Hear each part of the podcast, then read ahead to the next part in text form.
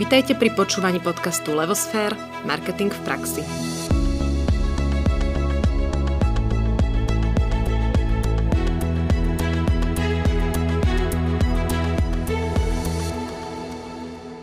Dobrý deň, prinášame vám ďalšie pokračovanie naučného podcastu, ktorý môžete nájsť každý štvrtok vo svojich podcastových aplikáciách. Moje meno je Nadia Kacera a spolu s Ankou Sabolovou vám dnes predstavíme ďalšieho zaujímavého hostia, Mikyho Plichtu, s ktorým sa porozprávame o storytellingu na LinkedIne. Ahoj Miky, vítajú nás. Ahojte, ďakujem pekne za pozvanie. Miky, na úvod také predstavenie. Študoval si fakultu medzinárodných vzťahov v Bratislave a chvíľku aj v Holandsku. Popri škole si pracoval v Euroatlantickom centre, tancoval v Lučnici, absolvoval niekoľko jazykových pobytov v zahraničí a ako sám hovoríš, vďaka neunavnej práci si sa do, stal do 30 pracovne nezávislým.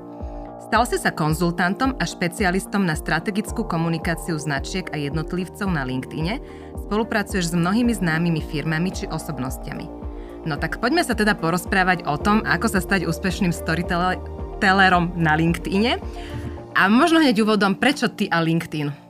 Hej, aj je to, je to možno ešte lepšia otázka, že prečo ja freelancing mm-hmm. a ako som sa ku tomu dostal, tak uh, tak ako si povedala, že čo je ten môj background, tak môj background sú medzinárodné vzťahy, hospodárska diplomácia, ja som vyštudoval ekonomickú univerzitu.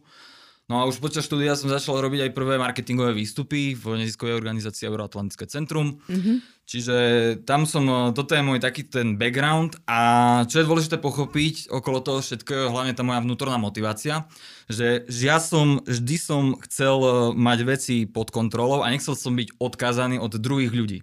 Mm-hmm. Inými slovami, že keby chcem sa mať lepšie alebo nejaké povýšenie a tak, tak nechcel som byť odkazaný od nejakej autority. Čiže ja som v tomto taký trošku rebel.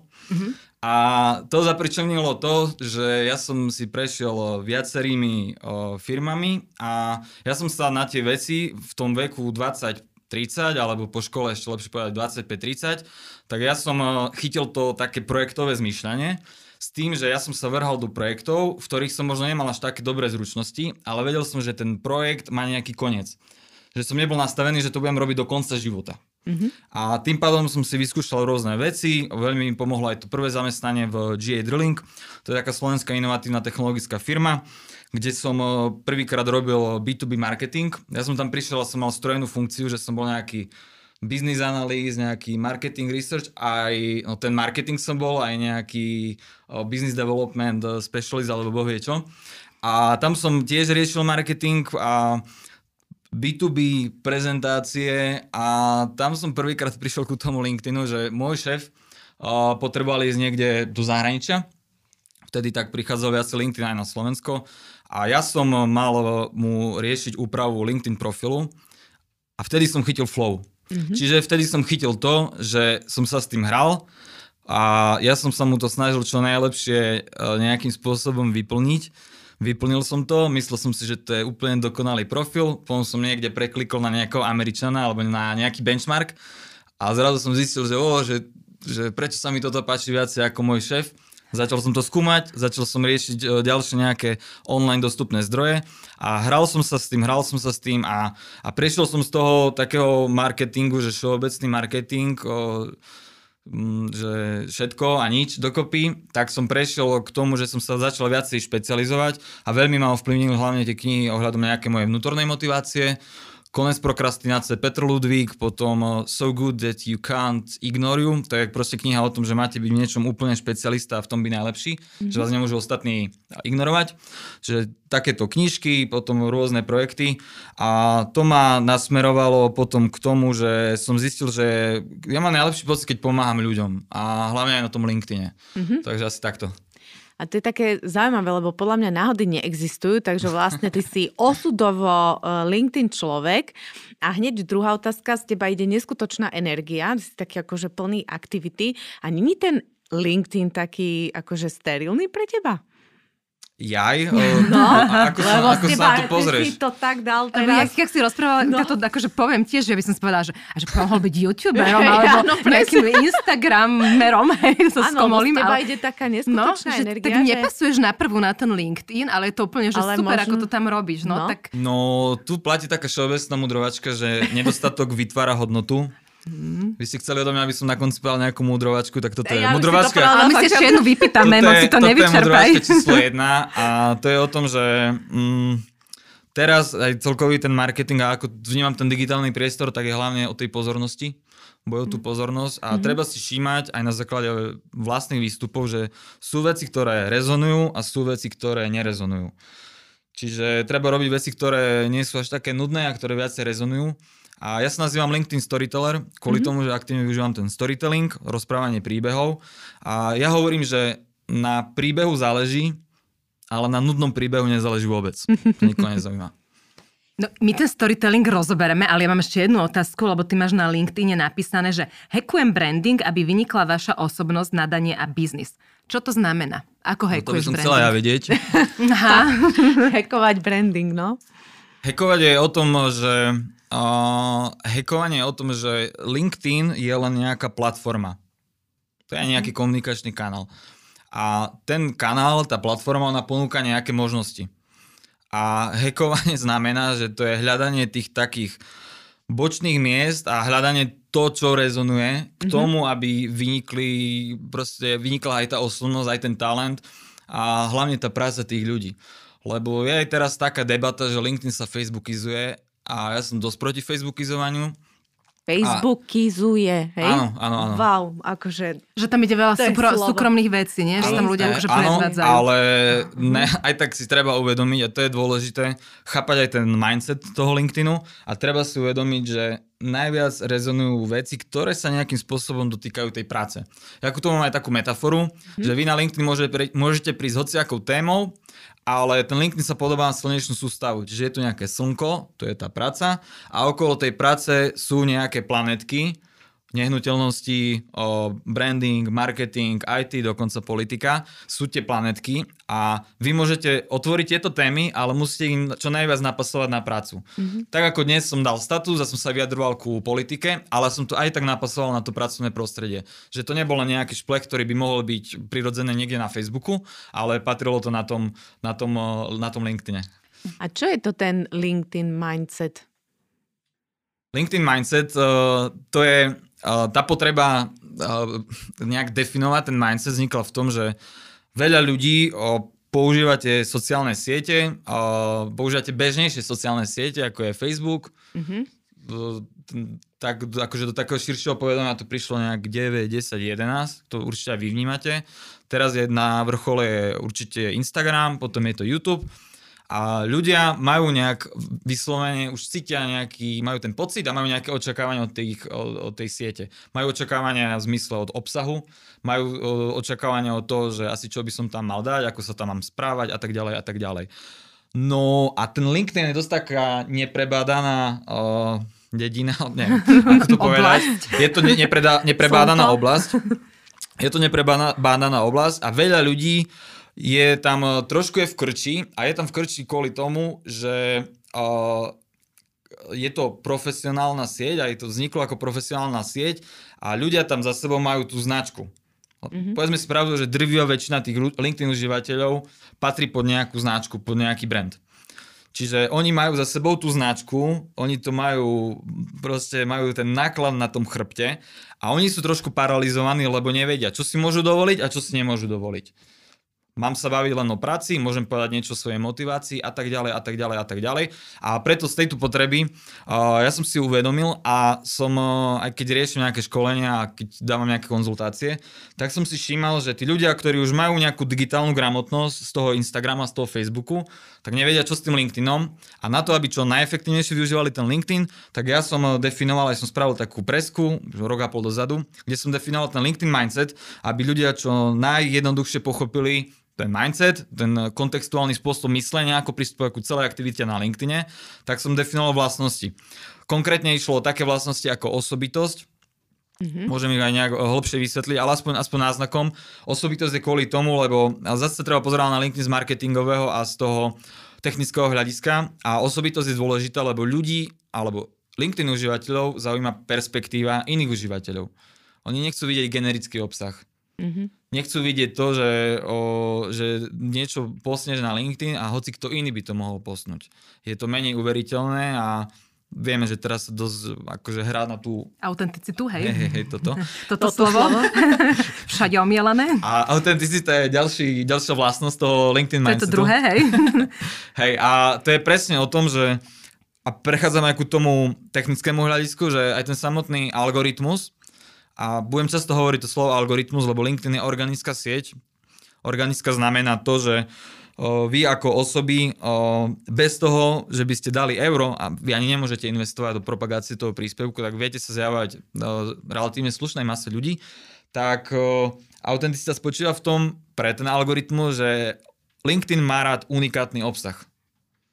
Mhm. Čiže on má radšej vašu fotku z mobilu, ako keď je nejaká stiahnutá fotka z Google napríklad, dokonalá a neviem čo.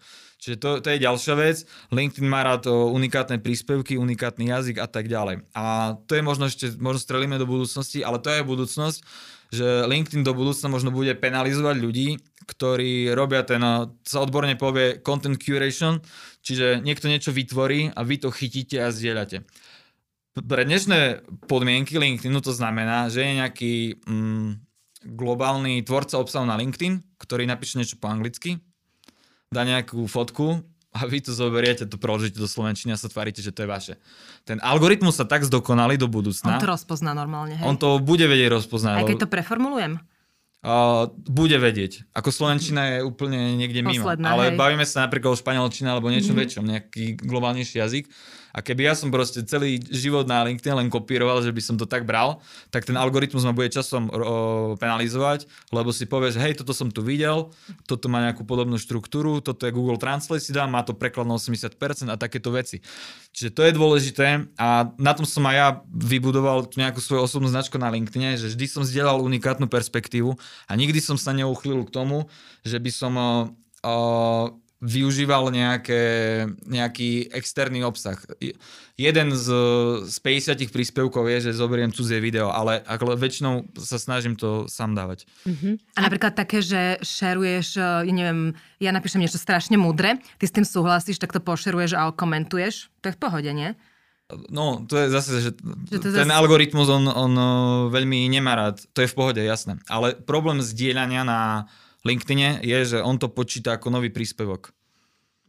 A tým, že je to ozdieľané, hoci mám nejak za posledné príspevky, mám nejakú napríklad fajn interakciu a je predpoklad, že keď niečo vytvorím ďalšie, že budem mať ďalšiu fajn interakciu, tak keby som zdieľal tvoj obsah, tak tú interakciu budem mať, neviem, možno 20%, že o ničom to je. Čiže preto pre ten algoritmus uh, sú najdôležitejšie, uh, je najdôležitejšia hlavne, hlavne tá unikátna uh, diskusia alebo debata. A preto ja hovorím aj také zlaté pravidlo LinkedInu, že keď chcete spraviť dobrý LinkedIn príspevok, tak mali by ste, jeden LinkedIn príspevok by mal riešiť iba jednu tému a mať nejaké jedno posolstvo. Čiže má to mať nejaký cieľ. Ja keď ťa tak počúvam, ja mám pocit, že ten LinkedIn ide uh, vlastne antisystémom voči Facebooku. Hej? Lebo tam v podstate, uh, keď zdieľaš, lebo ako sa potom má ten príspevok šíriť? Hej? Keď, keď ideme do... Šíri sa unikátnou A keď- diskusiou. A keď ho ja nemôžem, to znamená, že stačí, že dám koment, čiže tam ho nemám šerovať v podstate, lebo Nie, nie, nie. sebe robím zle. Ako Čiže získava tvoj vlastne- príspevok nejaké body, že niekto to zdieľa, tak je to fajn, lebo sú to body, ale vytvára sa nový príspevok. No ale pre toho, kto to zdieľa, to nie je fajn. Čiže podľa toho, čo hovoríš. Nie, on, on akurát tebe pomôže, jemu Ale to moc sebe moc nie. nepomôže, No. algoritmus chytá body. No, ale na Facebooku to tak nie je, tam sa vlastne to šerovanie podporuje. Čiže preto hovorím, že taký antisystém, že uh, mi to skôr prípada, že ten LinkedIn teda chce, aby sme komentovali a aby sme boli unikátni. Takže preto ako keby možno to šerovanie tak diskriminuje ako keby. Hej, poviem, poviem e, konkrétnu vec, aj sú také marketingové taktiky, ja som to spravil raz v živote, že giveaway, že vydáte niečo zadarmo, Mhm. že videl som e-book a teraz, keď chcete e-book, napíšte mi slovo. No a to tiež je, Mhm. uh, LinkedIn keď to rozpozná, tak on nemá rád zase 50 komentárov, pošli e-book, pošli e-book, pošli e-book. Hej, keď sú rovnaké, tak nie. Ale Lebo keď on má sú... rád aj vlákna. A vlákno znamená to, že niekto dá nejaký názor Mhm. a pod, niekto ďalší reaguje nie na môj príspevok, ale reaguje na názor Áno. toho človeka a vzniká vlákno. Potom niekto to dá a vzniká vlákno. A na to, aby vznikli takéto vlákna, aby ste sa šírili ďalej, tak je ideálne to podchytiť, to úplne zjednodušiť a riešiť jednu tému iba. Mhm. Čiže neriešiť všetko. Sú veci, kde sa tomu nevyhnete, že 5 typov na neviem čo, ale vždy, vždy je ideálne to riešiť na jednu tému. Mm-hmm. Všetko treba zjednodušovať. On vyzerá byť ten LinkedIn celkom taký inteligentný, z toho, čo sa bavíme. On sa bude, Ešte nehovorím, že sa. takto funguje, ja hovorím, že ja využívam Tento takú metódu, mm-hmm. volám, vol, to je proste teória nejaká U, teórii, hrubá kniha, že som ju nevypočul, ale niečo som zachytil a teória sa volá uh, presencing, to znamená mm-hmm. present sensing. Čiže teraz si všimáte nejaké paterny, nejaké vzorce, ktoré fungujú a bude, viete, že v budúcnosti to bude viacej. Konkrétny príklad je video, a už teraz viem, že jedného dňa ten statický profil bude tam mať zapnuté video a budete mať kolónku, kde potre- budete nahrávať 30 sekundové alebo minútové videjko, ktoré bude vaše prezentačné video. Čiže v roku 2020 je celkom dobrá investícia z hľadiska vášho osobného rozvoja. O, naučiť sa napríklad strihať videjko, alebo aspoň niečo okolo toho, že dobrý scenár, dobrá dramaturgia rozumie tomu, lebo do budúcna mm, bude aj viacej videí na tom LinkedIne a, a takto, čiže mm-hmm. tak. Dobre, poďme k tomu storytellingu, no lebo sme si povedali, že to bude naša téma a bojím sa, že sa budeme baviť o všetkom ostatnom pri LinkedIne, ale storytelling opomenieme. A prečo majú ľudia rozprávať príbehy na LinkedIne? Čo to znamená storytelling na LinkedIne? Hej, ono, netreba to ani tak vnímať, že, že storytelling iba tu, storytelling iba tam. O, treba vychádzať z toho, že najčítanejšia aj najpozeranejšia aj obľúbenejšia kniha na svete je Biblia a Biblia sú príbehy. Čiže o, treba sa to, na to pozrieť aj z historického hľadiska, že tie príbehy predávajú, keď to tak poviem, a nielen, že predávajú, ale na základe tých príbehov si vás dokážu tí ľudia aj zapamätať. Čo je pre mňa taká veľká inšpirácia pre storytelling, je National Geographic. Ja som pravidelný odberateľ, lebo riešim, mám blízko aj životného prostredia. No a oni to majú dokonca v svojom nejakom motu, mot, mote, že veríme v silu výskumu a, a pre ja som to zabudol. to nevadí, aj nám sa to často stáva. Veria v výskum a niečo v zem k, a v sile rozprávania príbehov k pozitívnej zmene ľudstva. Mm-hmm. Čiže proste, chcel Áno. som povedať z toho... Cez príbehy zmeniť ľudstvo. Cez príbehy zmeniť ľudstvo. Čiže, mm-hmm. keď si otvoríte National Geographic, tak to nie sú len suché fakty. Mm-hmm. A že tu vymiera neviem ano. čo, ale je to príbeh konkrétneho medveďa, dali mu náramok a ten medveď putoval a na základe toho vy si uvedomíte širší rozmer tej akcie, že sa mm-hmm. oteplujú sa uh, Antarktida, Arktida a tieto veci.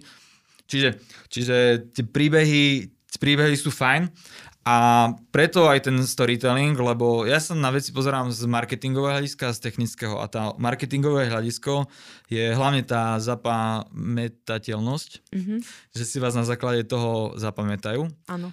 A ku tým príbehom sa dá ešte kopec veci povedať z toho marketingového hľadiska, ale z technického hľadiska, čo si všímam, je veľmi dôležitá dynamika. A tá, tá, tá dynamika vám veľmi pomáha v komunikácii. Lebo je rozdiel dať nejaký status, kde dáte 5 typov, tu, tu, tu, nie je tam sloveso, ale ako náhle používate sloveso, tak tým pádom vy sa zdynamizujete. A rieši to aj problém autority, lebo uh, každý má nejaké zamestnanie nejakú oblasť. Vy branding, LinkedIn, ten, ten, tamto, prečo sa vyjadruje ku tomu?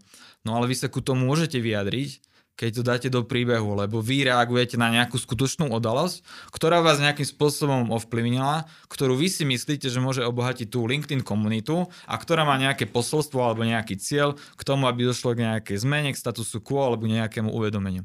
Mm-hmm. Čiže to je veľmi dôležité. Ja mám otázku. To znamená, prekvapivo mám otázku, to znamená, že nehovoríme o tom, že máme rozprávať ako keby, nazvem to, že náš príbeh, hej, ako keby príbeh tej firmy alebo tej značky, ale rozprávame o tom, že každý jeden ten status v akomkoľvek kontexte v rámci tej slnečnej sústavy, hej, keď sme tu hovorili rôzne témy, čo môžeme používať, tak má byť podaný príbehovou formou. Nie každý. Alebo väčšina, alebo niektorý. Cieľom, ultimátnym cieľom celej vašej aktivity na LinkedIn je prírodzená komunikácia. Prírodzená. A príbehy k tomu aj napomáhajú, mm-hmm. lebo vy sa vyjadrujete ku veciam, ktoré ste zažili, nemusia súvisieť s vašou, s vašou oblasťou, môžu a tak ďalej. A tu si treba uvedomiť takú, takú všeobecnú stratégiu, ktorá platí, dosť platí na ten československý trh. A tá stratégia vychádza z nedokonalosti LinkedInu ako siete. Nedokonalosť LinkedInu spočíva z dvoch hľadisk. To je to, že nie, je to pracovný portál alebo nejaká profesionálna sieť a nie všetky profesie sú zastúpené proporčne. Mm-hmm. Vy idete na LinkedIn a vidíte tam biele goliere, vidíte tam takých kraváťakov a všetci sme seriózni. To, čo sme mm-hmm. na začiatku riešili. To je jeden nedostatok. Je tam menej elektrikárov, je tam menej o, technických profesí a tak ďalej. Druhá, o, druhá nedokonalosť LinkedInu... Aj podnikatelia tam chýbajú napríklad často. Ale sú. A firmy, čo, veľmi stredné veľa podniky tam nie sú no, vôbec. malých stredných firiem tam no, chýba. Ďalšia nedokonalosť no. je napríklad nejaké regionálne zastúpenie, mm. že je to veľmi v tých väčších mestách, čiže Bratislava, Košice, čo sa týka Slovenska. No a nedokonalosť spočíva aj v tom, že je pekné, že na LinkedIn je registrovaných 600 tisíc užívateľov, len koľky sú aktívni. Mm. No koľko? 200 tisíc? Je, veľa, strašne. Tam pekne funguje paretovo pravidlo 80-20, keď si to dáme preč, 20% vychádza 120 tisíc, mm-hmm. ale reálne môžeme hovoriť o nejakých 80 tisícoch a aktívny užívateľ je len ten, ktorý aspoň raz za týždeň sa dostane ku vášmu verejnému príspevku, pozrie si váš o, profil, alebo vám odpíše na súkromnú správu. Mm-hmm. Takto akože definujeme aktívneho užívateľa. Mm-hmm. Čiže v tomto spočíva tá nedokonalosť a tým, že keď si uvedomíme um, tú nedokonalosť, že OK, že takto je LinkedIn, plus LinkedIn má nejaké pravidlá hry, že lepšie, lepší dosah majú zase tie súkromné profily a takto, tak prichádzame k tomu, že my keď tam budeme na tom LinkedIne zdieľať iba náš profesný obsah, tak my sa nedostaneme ku nejakej väčšej mase. My potrebujeme osloviť masu aktívnych užívateľov. Mm-hmm. Čiže tam platí taká jednoduchá formulka, že ľudia kupujú od ľudí, ktorých poznajú, ktorých majú radi a ktorým dôverujú know, like and trust. Veľa ľudí na tom LinkedIne s tým, že majú na tom chrbte majú tie firmy a sú takí sterilnejší, tak oni riešia len ten trust. Čiže ja som niekde zamestnaný, alebo nemusím byť zamestnaný a len točím akože o tej svojej robote a môžem unudiť a nie vždy ma to zaujíma. Mm-hmm. No a na to, aby my sme sa dostali ku tomu, aby nás ľudia poznali, tak uh, my potrebujeme robiť obsah, ktorý je like. No, ale zase ten like obsah by mal byť niekde v tej slnečnej sústave, aby to nebolo od veci. A mal by, mal by reflektovať na motiváciu užívateľov na LinkedIne. Človek, ktorý ide na LinkedIn, už je možno unavený z Facebooku, z Instagramu, on tam príde s nejakým očakávaním, že toto je nejaká biznis sieť a tak ďalej a tak ďalej. A my keď mu reflektujeme napríklad nejaký náš názor, alebo nejakú situáciu, alebo niečo, čo nemusí súvisieť s vašou profesiou, tak dostávame sa do povedomia a sme si sympatickejší a na základe toho vy viete oslovať aj neznámejších ľudí a postupne sa šíri ten váš social branding. Mm-hmm. Ja sa snažím tvoriť úprimné a skutočné príbehy. Ja nikdy neviem hovoriť o social sellingu, že teraz vyklikáte tri veci a budete predávať. Ja hovorím o social brandingu. A social branding je o tom, že vy takto budujete trust, musí to byť aj trust, čím viac je špecifické v vašej oblasti, tým väčšie ste profesionálky. Musí tam byť aj ten like a ten like vás dostáva ku tomu no, ku tomu, že vás ľudia poznajú a na to, že tým, že vás ľudia poznajú, sa dostanú oblúkom ku trustu. Čiže sa dostanú k tomu, v čom ste fakt dobré a kde by vás mohli využiť. No a cieľom toho LinkedInu je maximalizovať tú, ten social branding a vy by ste mali byť prvá voľba na, nejak, na riešenie nejakého problému. Mm-hmm. Čiže buď to, alebo buď ten hollywoodsky model, neviem, či ste o ňom počuli. Hollywoodsky nie, model nie, je o tom, povedz. že o, režisér dostane m, zadanie, že natočí nejaký film, on má nejaký scenár, dá sa nejak do týmu, no a potrebuje obsadiť úlohy. Čiže jemu proste potrebuje blondinku so šikmými očami, tak, tak si vyberie presne špecifického človeka, špecifického profesionála. Ale to je social branding, lebo je blondínek so šikmými očami, môže byť veľa, možno málo, neviem, mm-hmm. ale on si musí vybrať tú proste najlepšiu z tých. A tento hollywoodsky model funguje aj na LinkedIne, že ja teraz nemusím mať potrebu riešiť nehnuteľnosti, ale z okolností dnes som sa dostal ku zaujímavej aplikácii, aplikácii cez LinkedIn alebo cez LinkedIn kontakty, že je apka, ktorá by mi dokázala povedať históriu pozemku, či je nejaká environmentálna záťaž, nejaké data tak, super užitočné veci, či mám predať, ohodnotiť pozemok, neviem čo. A nemusím to teraz riešiť, ale v mojom po- povedomí je to, že tento človek mi pomôže s nehnuteľnosťami. O rok riešim nehnuteľnosti, ty si moja prvá voľba a, a, ho, a ho oslovím. A ešte konkrétny príklad ku dôležitosti toho povedomia, prečo je to dôležité. A hovorím, ja veľa vecí, ja riešim tak nemarketingovo, že dosť sám na sebe skúmam veci, čo sa mi páči a čo nepáči. Možno si zachytili, je taká súťaž, tuším, Marky za to nejak organizuje, že nejaký Social Influence uh, Awards, že nejaká cena pre uh, influencera slovenská cena. Hej, zachytili. No. no my prikyvujeme, ale to asi nikto nepočuje, prikyvovanie.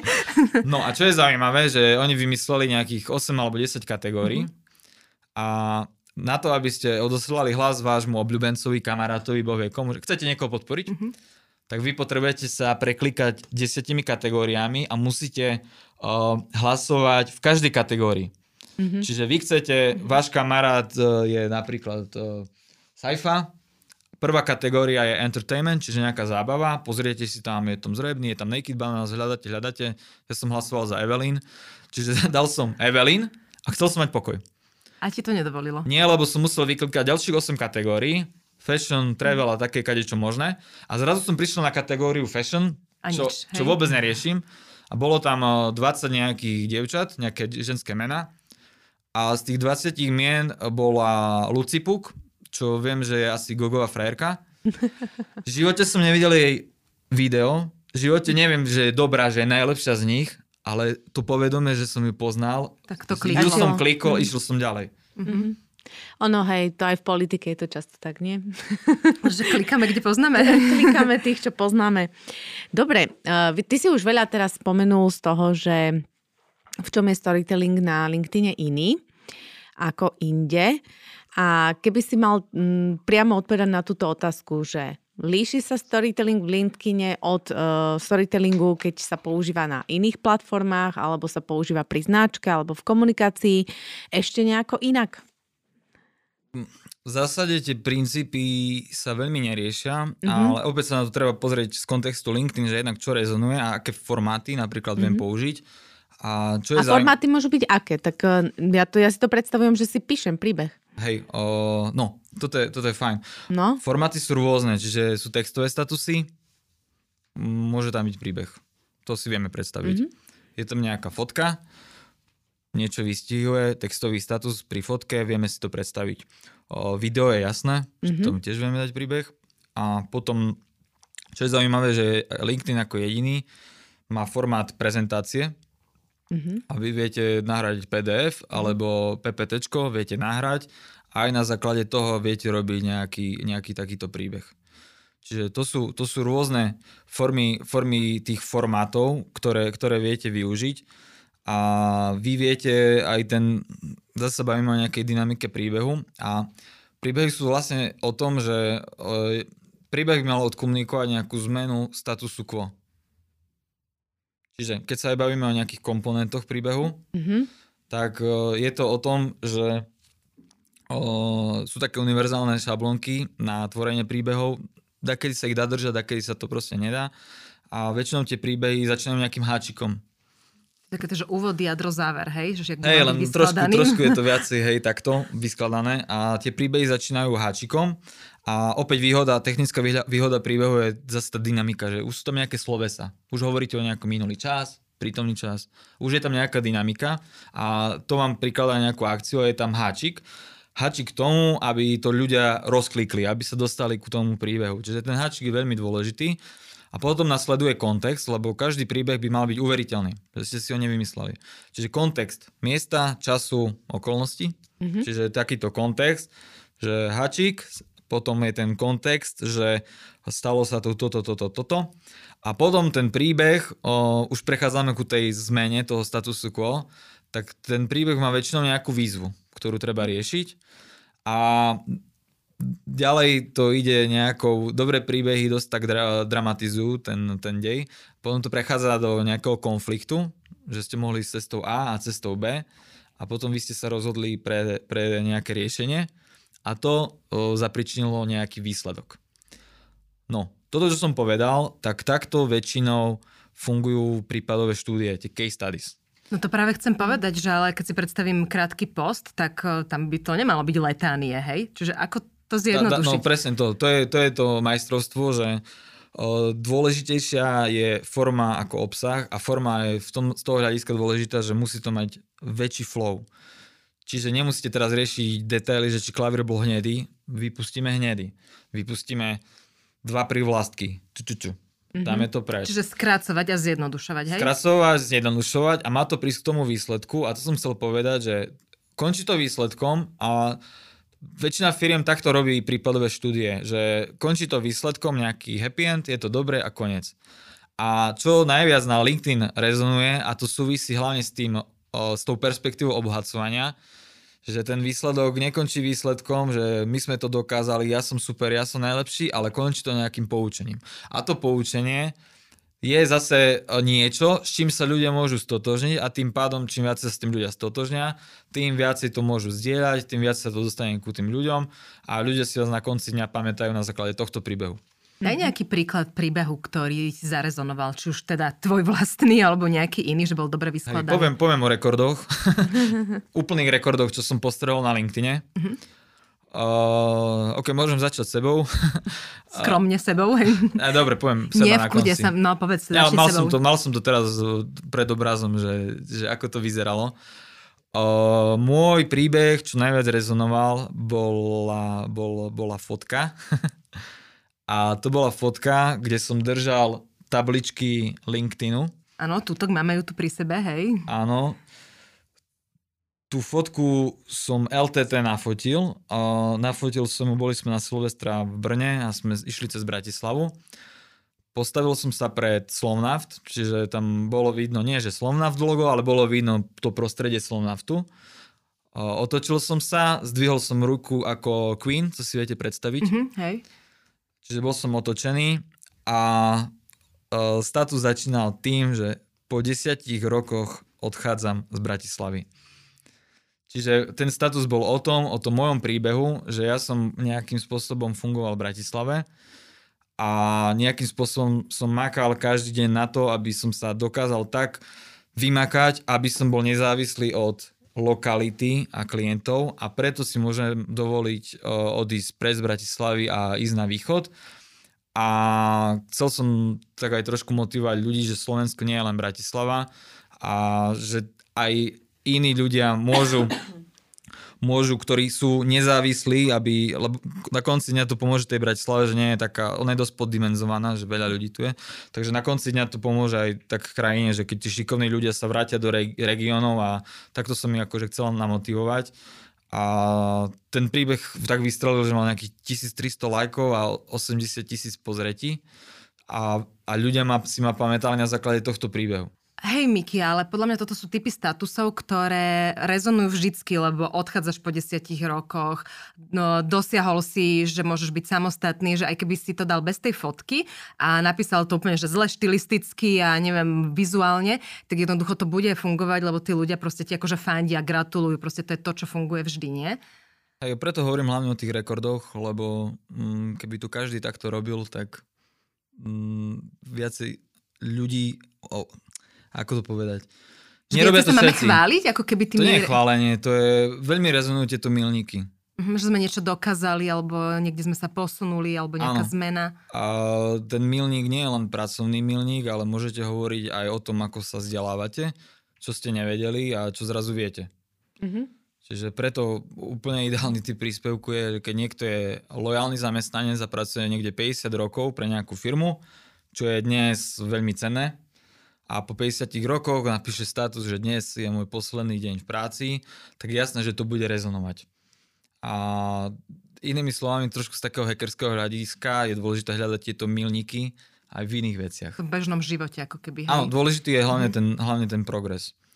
Čiže toto je, toto je dôležité, že tieto milníky o, super idú, samozrejme. No, ale príbeh sa dá aj v veciach, ktoré by ste možno nečakali. Poviem o ďalšom rekorde. No, daj príklad. Ďalší rekord, v ktorom som mal prsty, tak... Počkaj, bol to tvoj rekord, či niekoho iného? Iného, ale ja som to robil. Uh-huh. Bola pred prezidentskými voľbami. A... Pani prezidentka. Hej, ja som jej robil vizuálny životopis, ktorý išiel na LinkedIn cez konto Miša Trubana. Uh-huh. Lebo on tam mal dosah, tak uh, išiel takýto životopis, kde na jednu stranu, teraz je to dosť také atraktívne, že na jednu stranu sa spraví vizuálny životopis, že kde bola, čo bola, dokonca jej presvedčenie, záľuby a takéto veci. Čiže možno si poviete, že tam nie je až taká dynamika, ale, ale opäť ono to super rezonovalo a zatiaľ to bol status, ktorý mal najväčší dosah, čo som videl, alebo jeden z najväčších, to malo 140 tisíc videní organických. Uh-huh. A nebolo to žiadne videjko, ktoré by ste čakali, že nejaký príbeh, ak jej uškodili a pezinská skladka, neviem čo. Ale bol to životopis a zase sa dostávame ku, ku tej slnečnej sústave, že je to politika, čo si poviete, že je to ďaleko od LinkedIn. Niektorí povedia, že politika nepatrí na LinkedIn. A na, máme tu slnko, ktoré je práca a čím viacej to napasujeme na tú prácu a konkrétne ten životopis, s, s, s prievodným textom, že budúceho prezidenta by ste si nemali vyberať na základe billboardov, ale na základe nejakého životopisu. A tu máte životopis, ktorý si viete pozrieť, tak tým pádom to super rezonovalo. A ľudia to riešili, čo je dôležité. Niekomu sa to super páčilo, niekto povedal, že však taký životopis má tá Mayer z Yahoo, tá mm-hmm. taká úspešná manažerka potom, že nedostatočná kvalifikácia, niekto dostatočná kvalifikácia, takže toto bol ďalší typ príspevku, kde vy viete využiť aj tú vyslovene tú motiváciu tých LinkedIn užívateľov, že vy poviete príbeh aj, aj takýto ako na prvú sa zdá, že to je statický dokument, ale on zase humanizuje človeka, mm-hmm. lebo nie je to len o tom, že zvolíte ma, zmením to, ale je tam aj to, že cvičí, chodí do prírody, číta knihy, má takéto záľuby, dostala nejakú environmentálnu cenu. Hej, to som nevedel, že Čaputová má environmentálnu cenu. Mám blízko životnému prostrediu, je mi blízka ako osoba mm-hmm. a tak ďalej. Čiže to bol ďalší typ príbehu. No a tretí, ktorý je možno najpraktickejší, no tie milníky sú veľmi praktické, a tretí, ktorý je možno najpraktickejší, to bol, to bol príspevok od jedného českého pána, vôbec si nespomínam na meno. To bol príspevok, ktorý mal najviac lajku, čo som videl, 2300 alebo čo. A to bolo o tom, že v Čechách vypísali zase nejaký tender na naprogramovanie mm, aplikácií, aplikácií pre diálničné mýto. Alebo niečo také. Vypísali to. V ten týždeň bolo to v médiách, že je to predražené, že prečo, že tako, také niečo by sa dalo naprogramovať tak, tak, tak. A jeden tam prišiel, a bolo to dokonca v sobotu, či taký mŕtvejší čas na LinkedIn, to ma dosť prekvapilo. On tam prišiel s tým, že štát hovorí, že to spravíme za toľko miliónov a my sme sa spravili, my sme sa rozhodli spraviť o dva dní hackathon, kde proste už máme tieto firmy a my to spravíme lacnejšie, toto, toto, toto, toto. Čiže tam bol ten vyslovaný kontext, mm-hmm. že vy ste reagovali na nejakú Aktuálne. udalosť. Hej. A, a opäť tam bolo dôležité to narušenie statusu quo. Mm-hmm. To je dôležité a ku tomu, a celkovo to platí nielen ku storytellingovým statusom, ale celkovo to platí ku hociaké aktivite na LinkedIn, že hoci čo, čo vy vytvoríte a veľa firiem s tým má problém, že firmy komunikujú väčšinou o sebe, že my sme dokázali to, my sme mali deň otvorených dvere, my, my, my, my, my. No tak treba si sebe kriticky po publikovaní alebo po napísaní toho statusu si treba povedať, že čo keď na to cudzí človek povie, že no a čo? Ja z toho mám, hej. To bola taká myšlienka, ja som ešte raz mhm. zachytil jedna česká copywriterka, vypadlo mi meno, chcel by som jej dať kredit možno ju tam potom tak, kde dolepíme Nájdeme, cez hej. jingle, cez jingle ju dolepíme. Ona mala super šťará status a zase aj ten LinkedIn dosť inšpirácií, že ona ma inšpirovala k tomu, že to hovorí, no fakt to sedí, že každý jeden príspevok by mal mať nejaký cieľ, ideálne nejaké posolstvo alebo niečo, čo obohatí tých ľudí. A keď vy si niečo prečítate, vyslovene dokumentačného charakteru, že dnes sme nahrali podcast, a? no a čo? Hej, no a čo? No a co? Hej, no a čo? Toto ale si platí pri všetkom, čo sa obsahu týka, že uh, je fajn, keď sa pri tom pozeráš na toho, kto to bude čítať. a nie len ako keby na uh, svoje produkty, svoje úspechy, svoju osobnosť. A to je že úplne jedno, že uh, o čom sa píše. A takisto to platí aj v marketingu, že keď eh, sa spoločnosť uh, má možnosť riadiť piatimi koncepciami a vyberie si tú produktovú alebo tú výrobnú, že sa rieši iba sám seba a nerieši toho, komu hej, to hej, predáva, automaticky uh, je vyradený a hlavne už ten trend je taký, že už naozaj nejaké také sebestredné predstavovanie sa už jednoducho nefunguje. No, už... Keď môžem ku tomu takú, no. takú myšlienku a čo si všímam aj z hľadiska nejakej slovenskej marketingovej komunity, že rezonujú rôzne slova, že teraz toto sa ide robiť toto. Málo kedy počujem také slovičko, že užívateľská skúsenosť, user experience. Mm-hmm. Málo kedy to počujem a to je presne o tom, že a prichádzame ku tej podstate toho môjho hekovania, že sú nejaké celosvetové dáta, že priemerný LinkedIn užívateľ trávi 6 minút denne.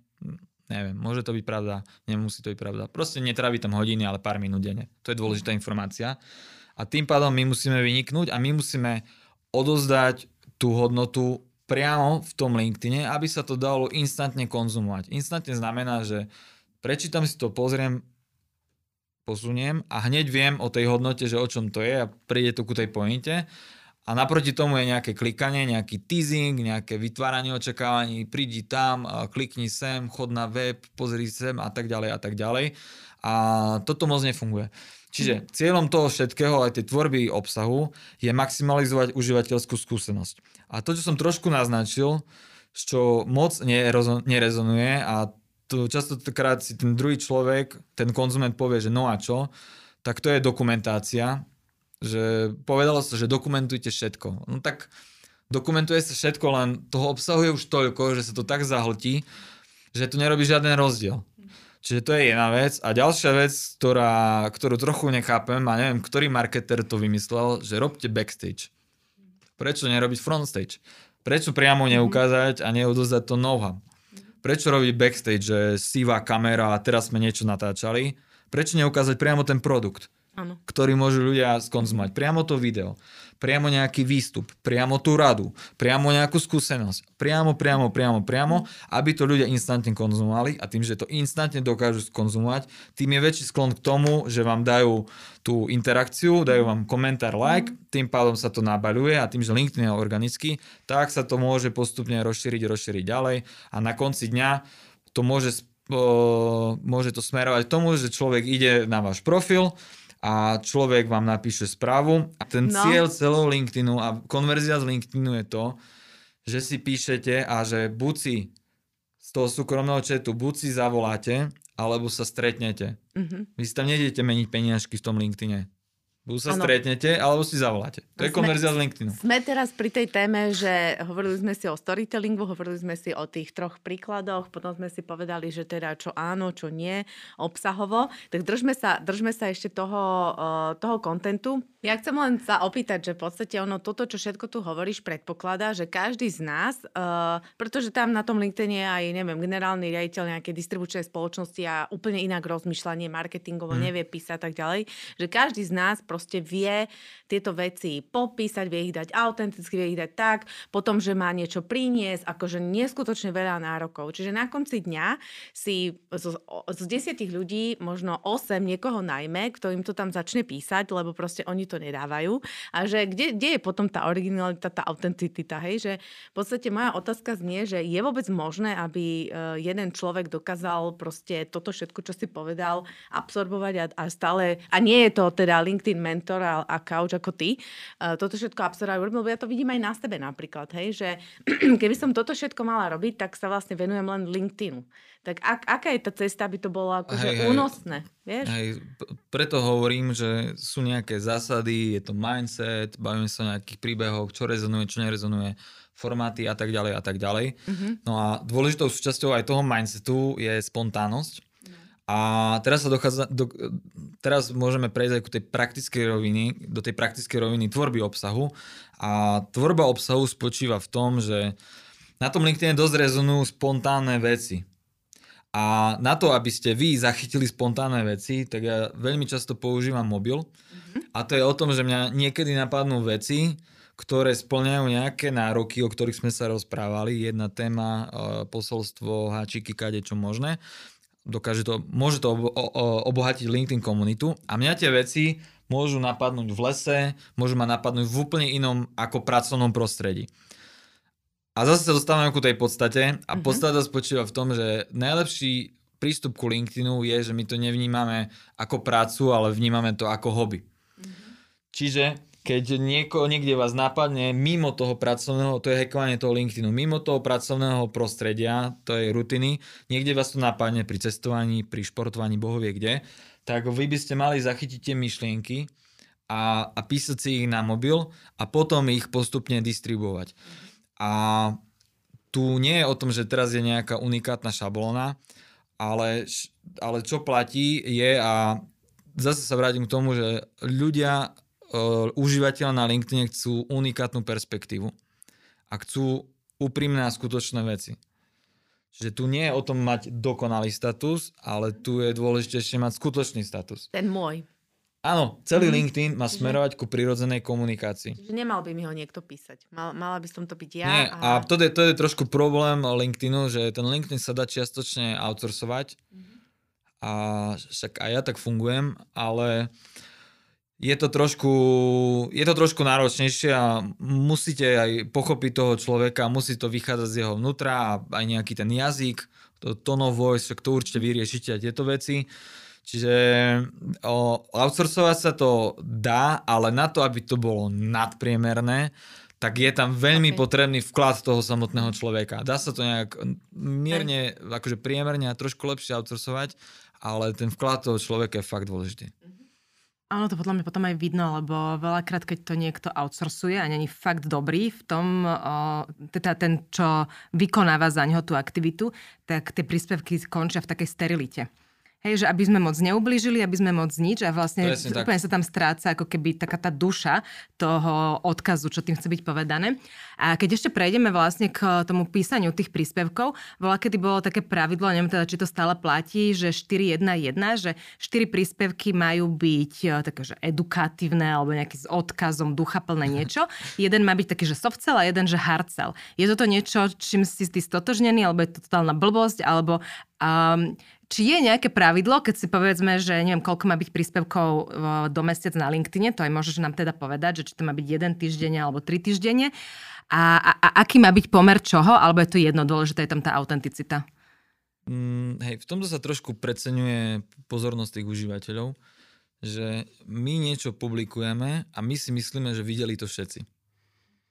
Čiže publikujeme jeden edukačný, myslíme si, že videli to všetci. Publikujeme druhý edukačný, myslíme si, že všetci, tretí, štvrtý a potom si povieme, vždy hovorím o tom istom, alebo vždy toto a teraz idem predať, alebo tak. A niekto nevidí 4 a vidí 5. A je pruser. Nie je pruser, ale chápeme, uh-huh. že, že preto je dôležité, aj preto, keď sme sa spozna- teraz poznali osobne, tak sme sa bavili a si bola prekvapená, že som z Košic Uh-huh. A hneď, že či si nevidela moje videjko. No. Hej, že ja som precenil pozornosť, uh-huh. že všetci videli moje videjko. A vôbec to tak neplatí. Uh-huh. Že preto je extrémne dôležitá tá distribúcia a preto je extrémne dôležité sa pripomínať a vždy mať nejakú tú kotvu, ten trust faktor, že toto som ja a v tom som dobrý. A ako často teda by sme mali na tom LinkedIn komunikovať? No a tu prechádzame aj k tomu, čo som spomínala, to je tá nedokonalosť tej siete, že ono sa tí ľudia, alebo poviem to tak, uh, algoritmus, úlohou algoritmu alebo jeho motiváciou je maximalizovať čo najviac užívateľskú skúsenosť užívateľov. Čiže keď my sme si v živote nepísali, v živote si mi nič nelajkla, je malá šanca, že ja sa ti ukážem prvú hodinku, dve, tri a tak ďalej. Keď my sme si aj lajkli, aj sme si vymenili nejaké unikátne správy, tak je veľká šanca, že ty máš so mnou relevantnú diskusiu alebo relevantný vzťah alebo výmenu digitálnej stopy, tým pádom ja sa ti ukazujem a tak. Čiže inými, inými slovami chcem povedať to, že ten algoritmus by sa nemal presítiť, lebo tí ľudia sa nedokážu ani otočiť. Čiže nedá sa to tak, že ráno dáte príspevok a potom po obete dáte ďalší príspevok s tým, že si myslíte, že tí vaši, proste čo vás najviac poznajú, čo majú najväčší sklon k lajkovaniu, že sa im tu znovu zjaví a či vôbec tí ľudia tam idú. Že preto je dôležité to takto kúskovať.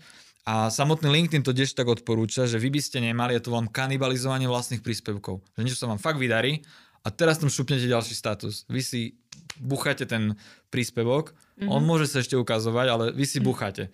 Čiže keď dáte fakt niečo dobré, tak netreba to dozrieť a ja sa riadím podľa toho, že či chodí interakcia, či chodí interakcie, že lajky a komentáre a tak ďalej. A keď je to fakt dobrý príspevok, tak to nechám aj 3 dní veteri, že to ide, ide, ide ďalej. Čiže keď sa bavíme o nejakej, nejakých konkrétnostiach, tak o, ako maximálne, maximálne 3 krát do týždňa. S tým, aby sa to neprepálilo, dvakrát je v pohode. A raz dá, je minimum, dá sa, hej, dá, dá sa aj raz, ako, ja som mal teraz rok a pol, že som dal vždy príspevok o, raz za týždeň a minulý týždeň som si povedal, že nedám nič, lebo nemal som pripravený nejaký výstup, ktorý by splňal moje štandardy, tak som nič nedal a som si to aj otestoval, že či mi nejakí ľudia píšu a, a tak. A napriek tomu, že na tom LinkedIne nejak, to teraz hovorím úprimne, napriek tomu, že na tom LinkedIne ma poznajú a nejak spôsobím, tak e, dosť je to determinované od tej vašej aktivity. Mm-hmm. Fakt je to dosť determinované. Že to nie je o tom, že teraz drtíte LinkedIn, na mesiac sa odmlčíte a si myslíte, že každý deň vám príde 5 relevantných správ, že dačo chcú ľudia riešiť. Vy sa musíte neustále pripomínať. Mm-hmm. Je to fakt, je to determinované mm. od tej vašej aktivity.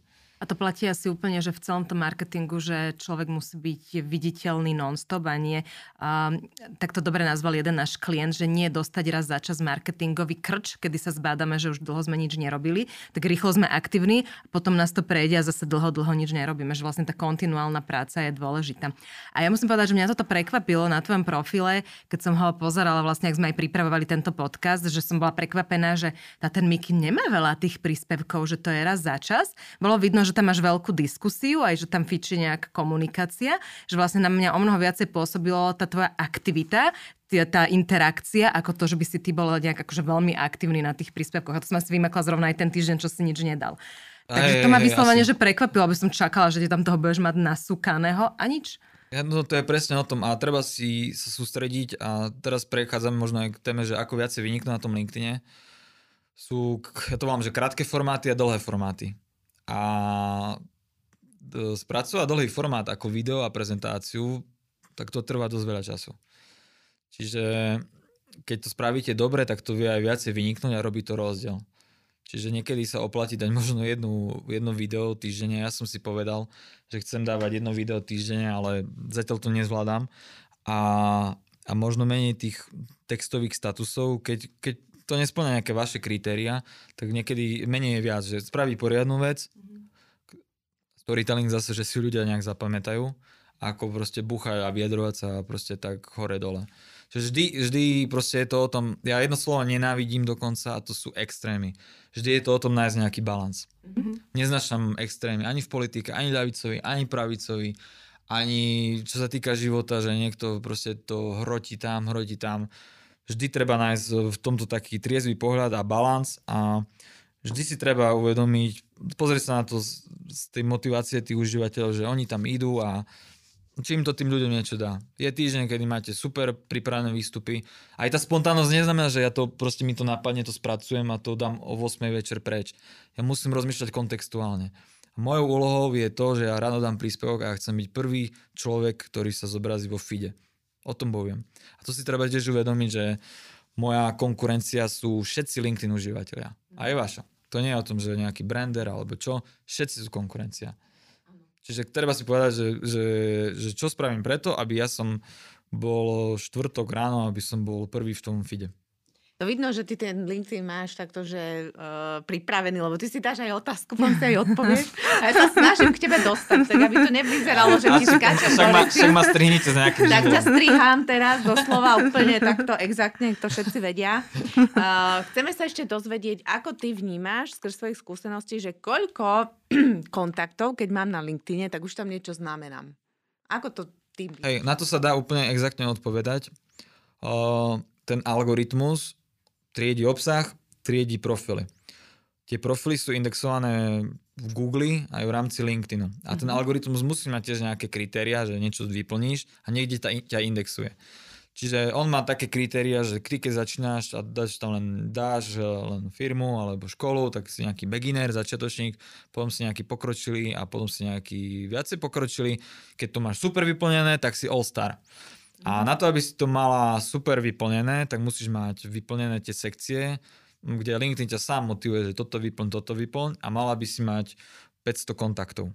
Mm-hmm, OK, takže to je také akože fajn. Hej. Čiže na úvod sa oplatí, odporúča preklopiť fyzický svet do virtuálneho sveta. Takto som aj ja fungoval a potom asi možno nejaké záujmy. A samotný LinkedIn vám ukazuje nejaké odporúčania, čiže vám tam háže ľudí, že vy tam máte 30 spolužiakov zo školy a ukážem vám uh, o rok mladších. Hej, lebo LinkedIn uh, cieľom je zase užívateľská skúsenosť a relevancia. Relevancia. No, ono sa to nezdá, ale my sme to už aj prešvihli náš pôvodný Aha. časový plán, ale tak sa dobre rozpráva, že by sme ešte rozprávali a ja to síce hovorím fakt, že pri každom hostovi, ale vždycky to platí. Poďme k poslednej takej našej štandardnej otázke, čo dávame všetkým hostom, že čo by si Miki odporúčil alebo odkázal poslucháčom v súvislosti s marketingom? Nie s LinkedInom, môže to byť aj s LinkedInom, ale akokoľvek s marketingom úprimné a skutočné príbehy. Krásne. Ďakujeme ti veľmi pekne za rozhovor, že si dneska prišiel, ja za ďakujem. tvoju dyma- dynamiku a želáme ti všetko dobré a veľa tých ú, skutočných, úprimných príbehov. Ďakujem pekne a rovnako a robíte to fajn, robíte to super. Veľmi príjemne som sa cítil a želám vám veľa podarených podcastov. Ďakujeme. Ďakujeme. Vám, milí poslucháči, ďakujeme, že ste s nami strávili čas a vypočuli si niečo nové z marketingu v praxi. Tešíme sa na vás opäť na budúci štvrtok pri novom vydaní podcastu Levosphere Marketing v praxi. Sledujte svoju aplikáciu na počúvanie podcastov a nezabudnite na hashtag marketing v praxi. Dovidenia.